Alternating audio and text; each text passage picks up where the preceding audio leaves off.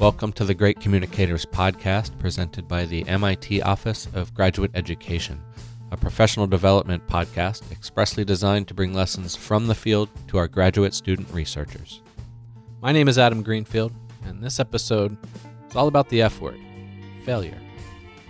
Countless quotes about failure have been made throughout time, like, failure is not an option. This particular quote is attributed to Gene Kranz the NASA flight director for several significant space missions.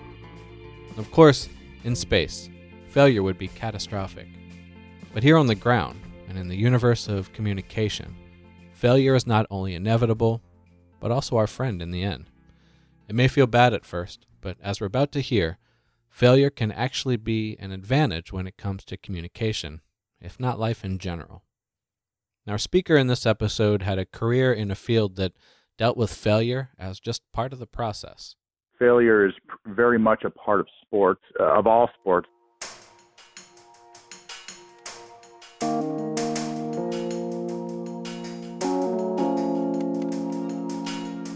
That's Sage Rosenfels, a retired NFL quarterback of 12 seasons, and also a football broadcaster and analyst for television, radio, and even podcasts.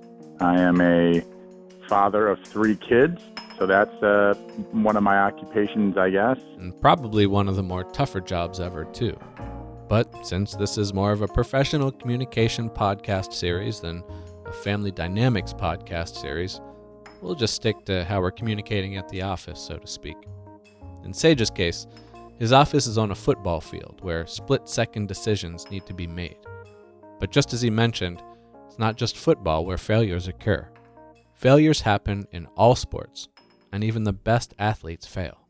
Michael Jordan, the greatest basketball player of all time, in my opinion, he missed more shots than he made.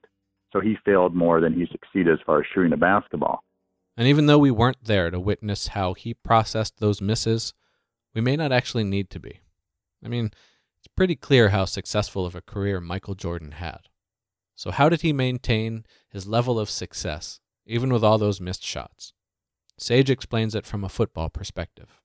It's all about really playing each individual play as its own separate entity uh, throughout the 60 minutes of a football game. Uh, in football, you're very early, whether it's high school, college, or pro. Uh, you, coaches are always pushing next play, next play, next play. There's really nothing you can do about whatever happened on the last play, whether it was really good or really bad. Um, and many times it's bad uh, when they're bringing that up. Hey, next play, let's move on. That was a mistake. Next play and because the, the clock is ticking. You don't have time to sit and mope and contemplate and worry about what happened.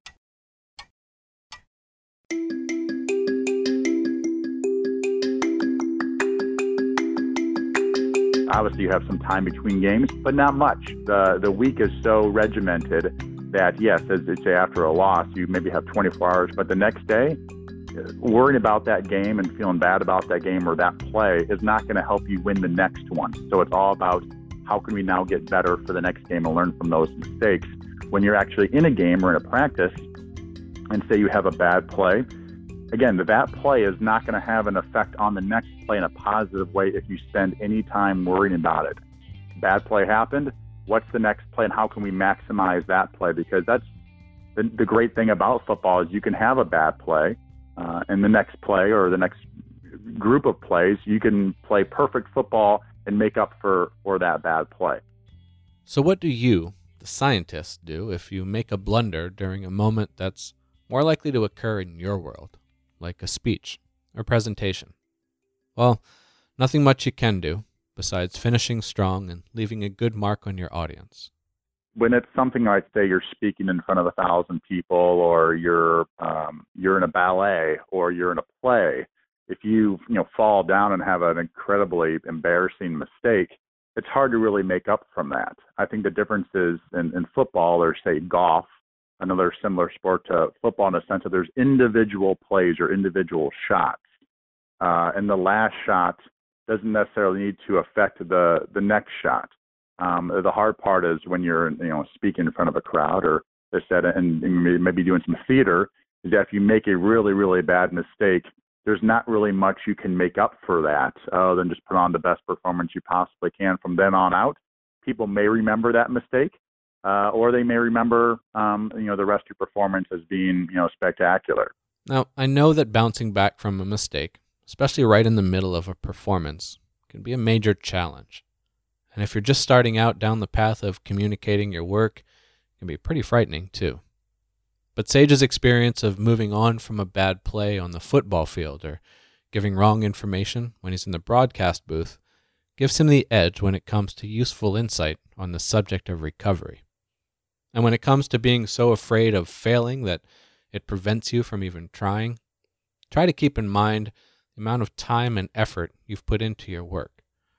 This can be a great confidence builder and reminder that the knowledge you've gained from all that time and effort has some significance and is worthy of the time needed to communicate it to others.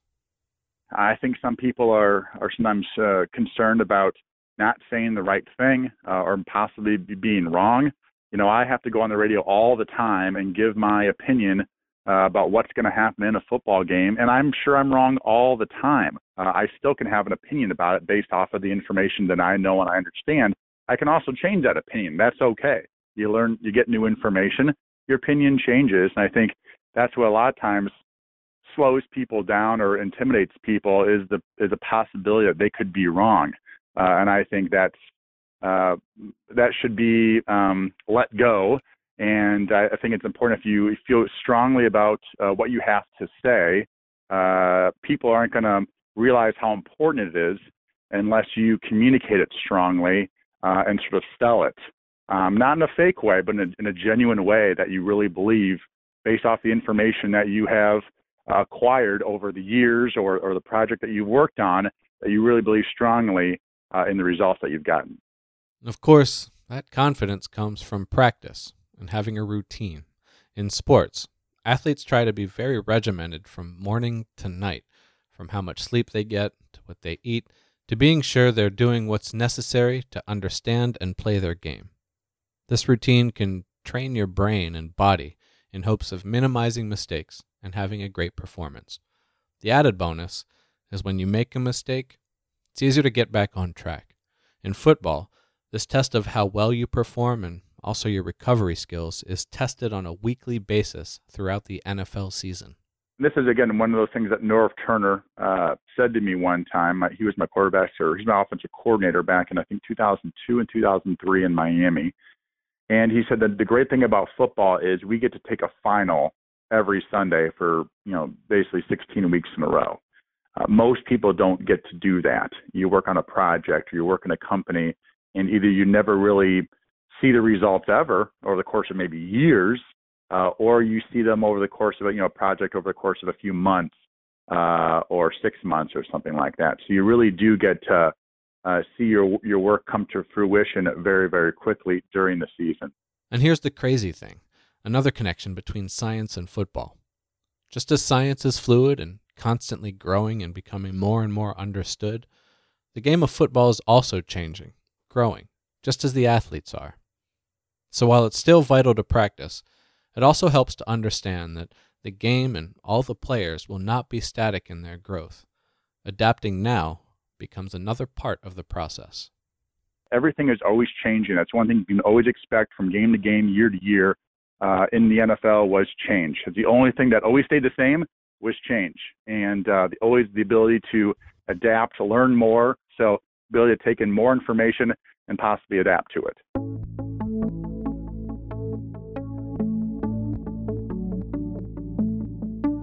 So, whether you're on stage giving a talk, or explaining what you do to friends, or even on a field being pursued by 11 large athletes who want nothing more than to tackle you to the ground, you will at some point fail at least once. It's inevitable. But as Sage pointed out, failure is not the end. What you do from there is even more important than the failure you just experienced. People will remember the recovery, or lack thereof, more than they will the mistake. Of course, when you're in the moment, it's easier said than done. But Sage mentioned one key point to recovering from a failure or mistake. If you feel confident in what you're communicating, use that confidence you gained from all the studying and practice you've done to pull yourself up and finish strong. Thanks for listening to the Great Communicators podcast, brought to you by the MIT Office of Graduate Education. My name is Adam Greenfield. Feel free to talk amongst yourselves.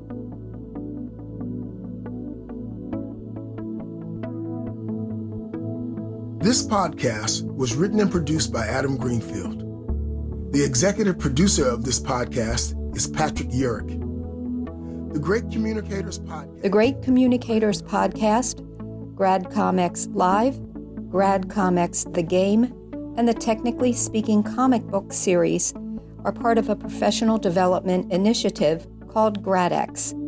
GradX is, GradX is made possible by the Office of Graduate Education at the Massachusetts Institute of Technology. To find out more about to find GradX, out more about GradX, as well as get access to other episodes of the Great Communicators podcast, go to gradx.mit.edu.